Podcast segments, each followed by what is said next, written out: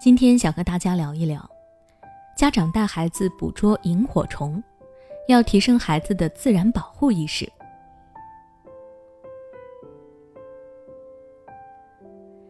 往年每到六七月份，南京灵谷寺便会迎来萤火虫朝圣季。一到夜晚，有很多的游客来到这里，园区会关闭部分的灯光，让游客更好的观赏。可是，今年听网友反馈。往年在灵谷寺随处可见的萤火虫，今年却寥寥无几。另外，很多家长会带着孩子，拿着探照灯、荧光棒、捕虫网捕捉萤火虫，而园区的商业气氛也变得十分的浓厚，各种售卖荧光棒玩具等等。所以，不少人去了之后纷纷的感叹失望。看到这个消息，我一方面感到可惜，原本可以观赏到满片的萤火虫灯海。如今却物是人非了，这只剩下普通的商贩和黑暗。而另一方面呢，我也对部分家长感到失望。带着孩子去观赏萤火虫本身是一件很有意义的事情，既拉近了亲子之间的关系，又能让孩子有机会亲近大自然，感受自然生物。可是现如今却因为家长的带头破坏，不仅给孩子树立了错误的榜样，起了一个坏的带头作用。而且还因为部分家长的无所谓，损害了自然规律，让孩子失去了观赏萤火虫的绝佳机会。多带孩子亲近大自然本身是一件很好的事情，但家长如果自身没有保护环境的意识，也没有对孩子进行爱护自然的正确引导，那么这件事情也就变了质了。所以，家长提升自身以及提高孩子的自然保护意识就显得格外重要了。家长平时有时间的话，可以多带孩子感受大自然，感受与城市生活截然相反的体验。那么事先家长可以做一下功课，像是今天去的地方是哪里，可能会遇到哪些动物、植物，它们有什么样的特征等等。到了现场，家长也能够实时的跟孩子科普讲解，还能够解答孩子一些千奇百怪的问题，满足孩子的好奇心，同时提高孩子的知识面。我们还是拿家长带着孩子去看萤火虫的事例来举例。为什么萤火虫会发光？这是它求婚的信号。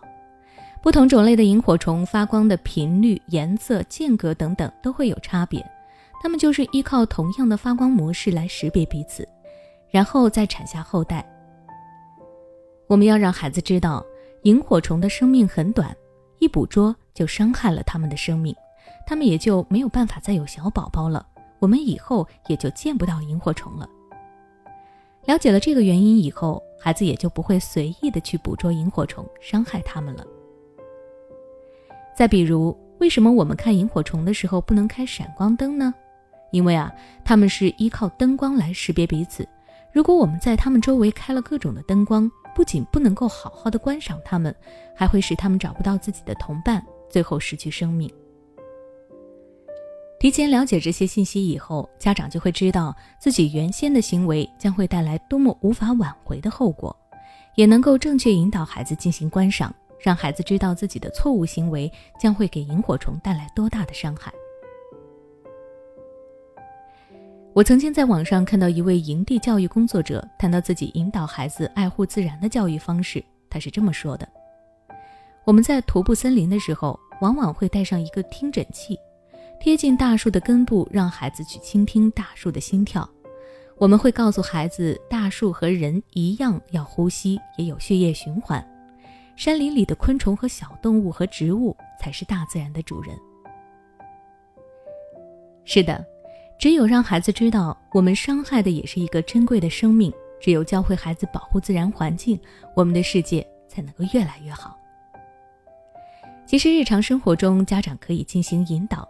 比如教孩子垃圾分类、减少塑料制品使用等等，这些保护生态环境的事情，都是爱护大自然的表现，也是我们在保护自己的方式。那今天的分享就到这里。